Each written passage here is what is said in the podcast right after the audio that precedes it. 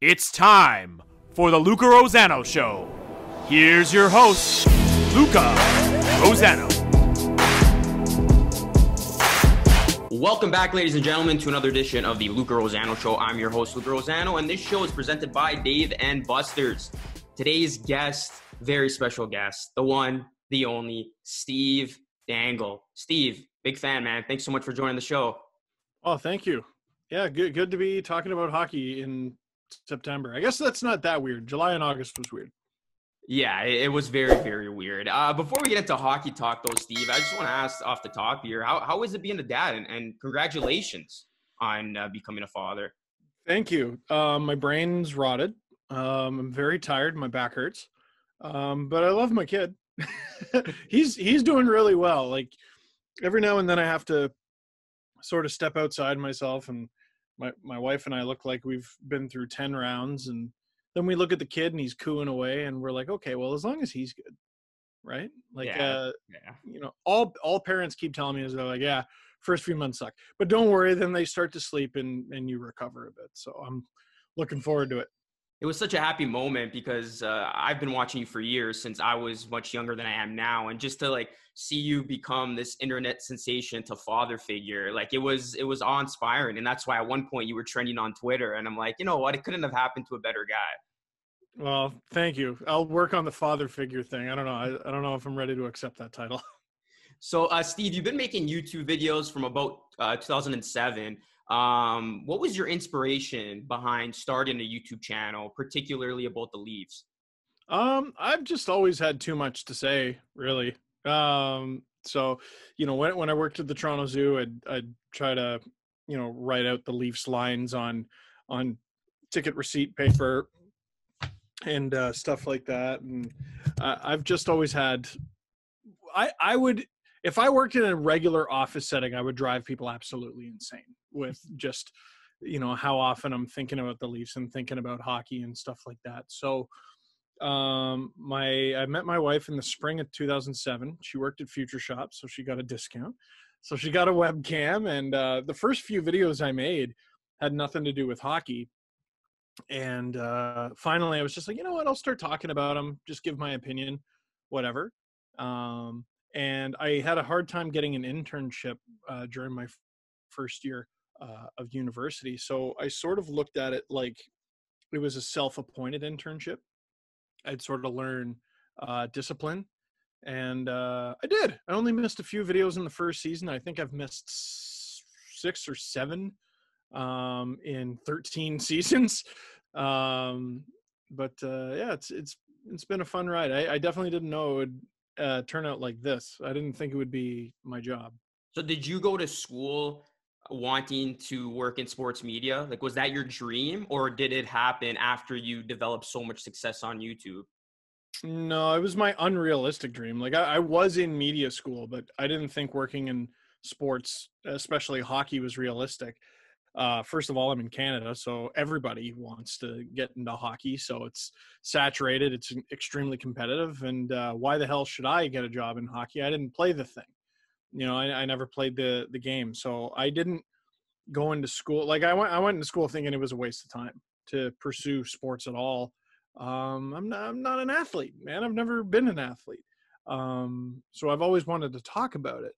Um, it wasn't until the YouTube channel started taking off that, you know, I looked to, looked at the resources available in my program, and I'm like, oh, you know, I can maybe start to steer towards sports.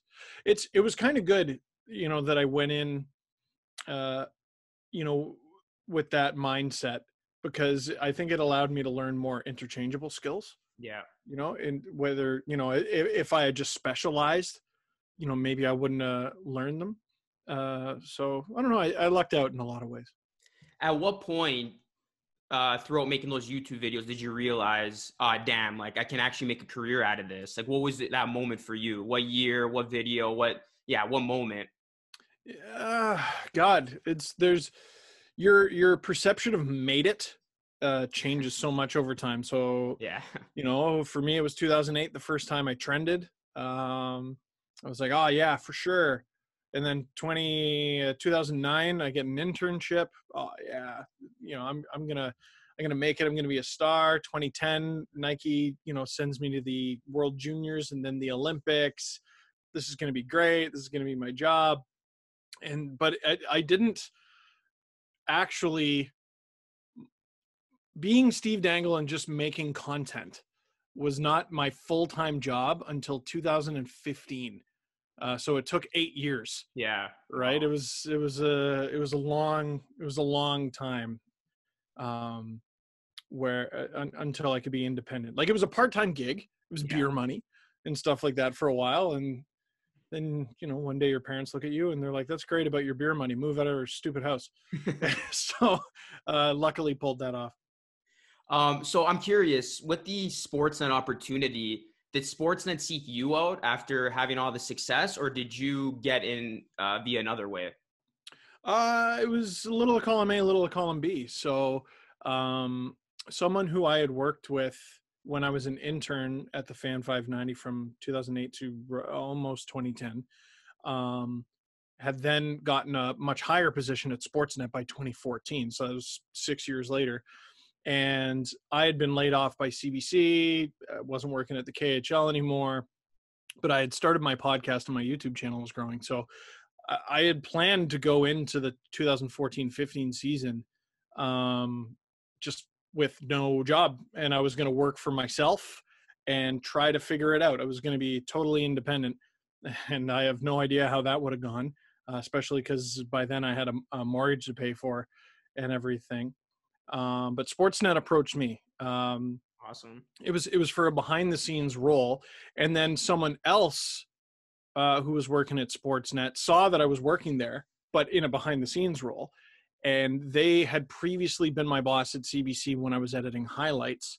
Um, but they knew I also had the YouTube channel, and they basically said, well, I mean, he works here, so let's have him make videos for us too. Yeah. And I said, okay.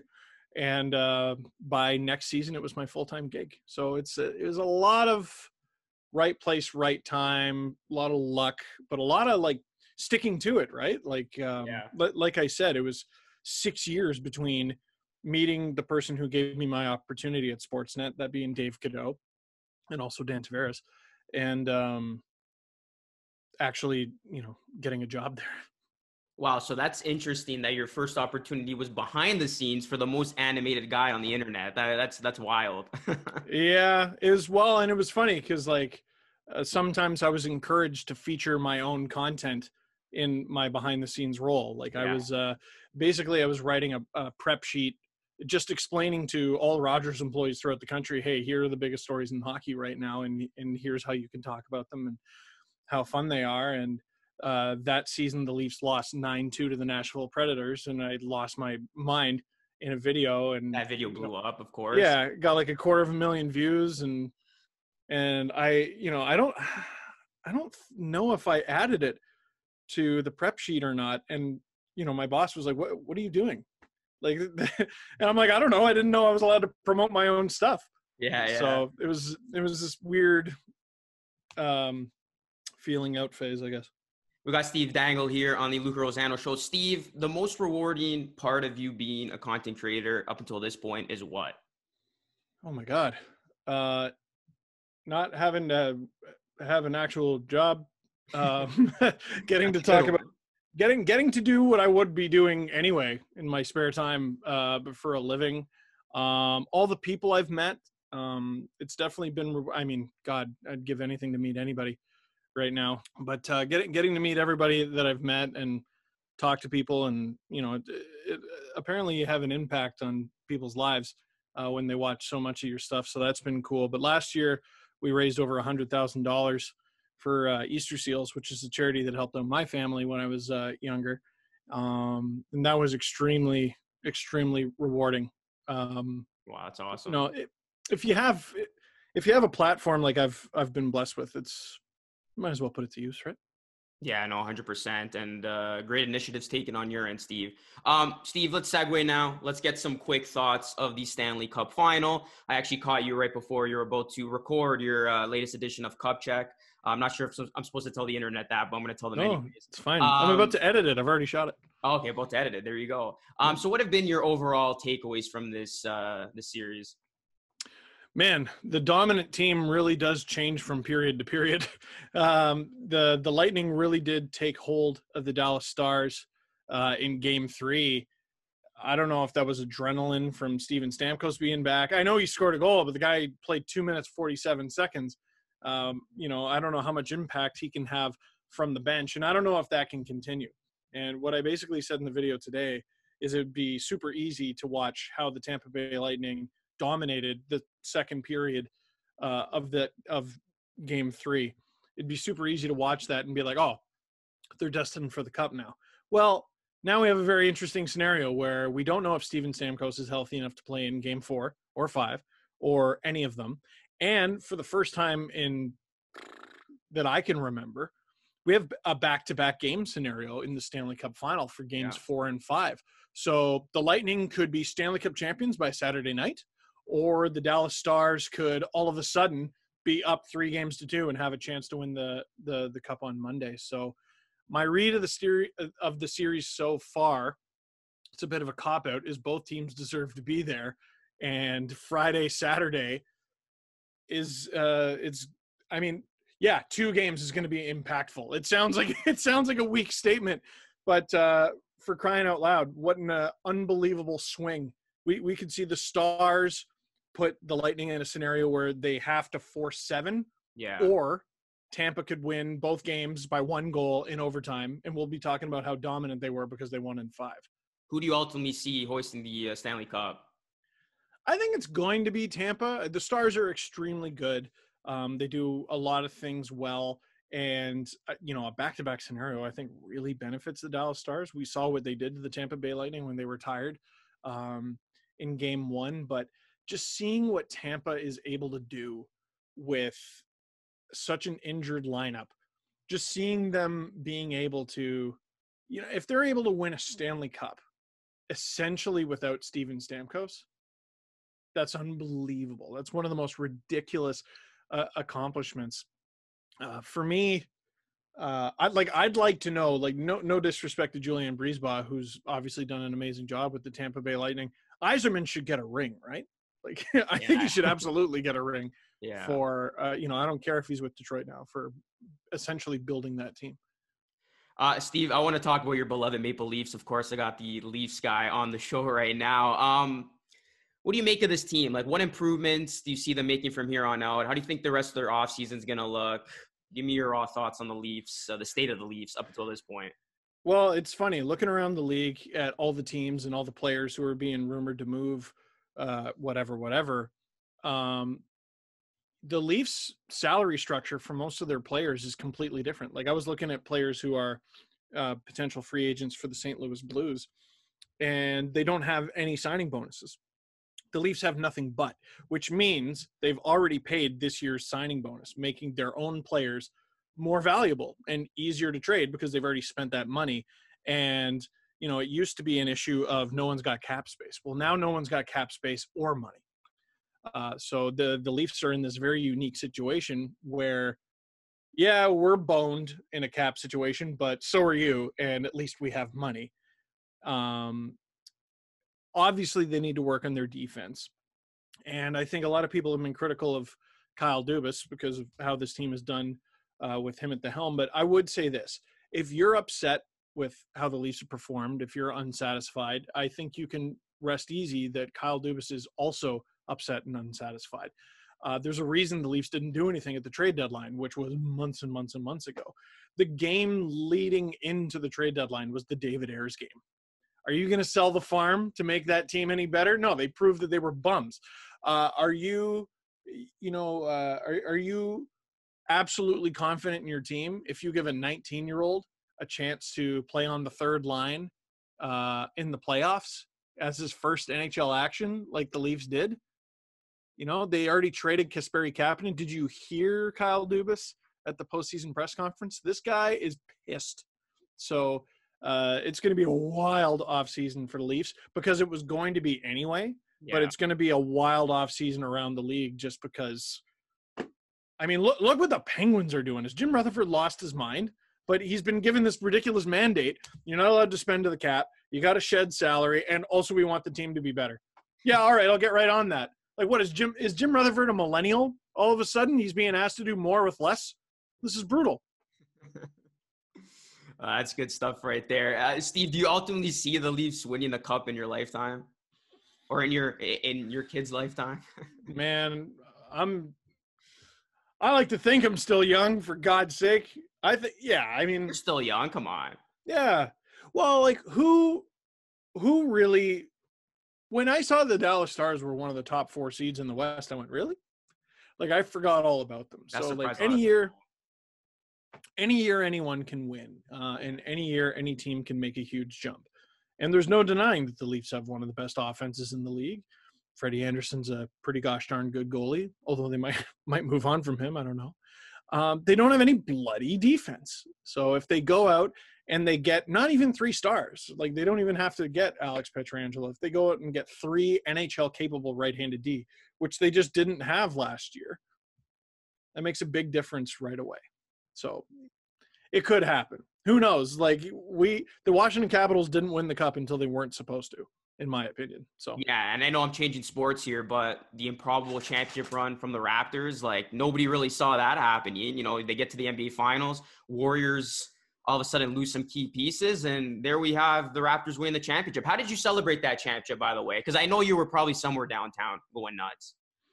Uh, no, I was downtown for the parade. But I was actually just watching the game at home with my wife. Awesome. Um, like she's, she's, I think Raptors above Leafs, uh, to be honest. Um, and man, that run has turned me into such a big basketball fan. Like all I do in my spare time, like I'm such a loser. I watch like Red Dead videos and I watch, uh, N B A on T N T, Shaq, Ernie, Chuck, uh, Kenny. I just, I just love it. And, and, and I love learning about basketball history because I, di- I just didn't know a ton about it. Um, I found The Last Dance absolutely fascinating. So, um, you know, some of my favorite memories from that playoff run were right in my house with my wife. The, the Kawhi shot was ridiculous. The look on her face was hysterical. Um, you made your live reaction to that? Or oh, I should have been recording it. Yeah. I Not in a million years did I think he was going to make that shot, though. Jimmy Butler ties it with, what was the four point two? And I'm like, crazy, man. God, th- just the most Toronto sports thing ever. This sucks. They're going to lose game seven overtime. Jimmy Butler said it himself. He's like, you know we were going to win that overtime. I think he was right. Yeah, no, for That's sure. That goes to overtime. I, I think they do go all the way, or at least make it to the finals after that. Like, looking at what Jimmy Butler is doing with this Miami Heat team, how didn't the seventy-sixers win? They didn't. They didn't, uh-huh. man.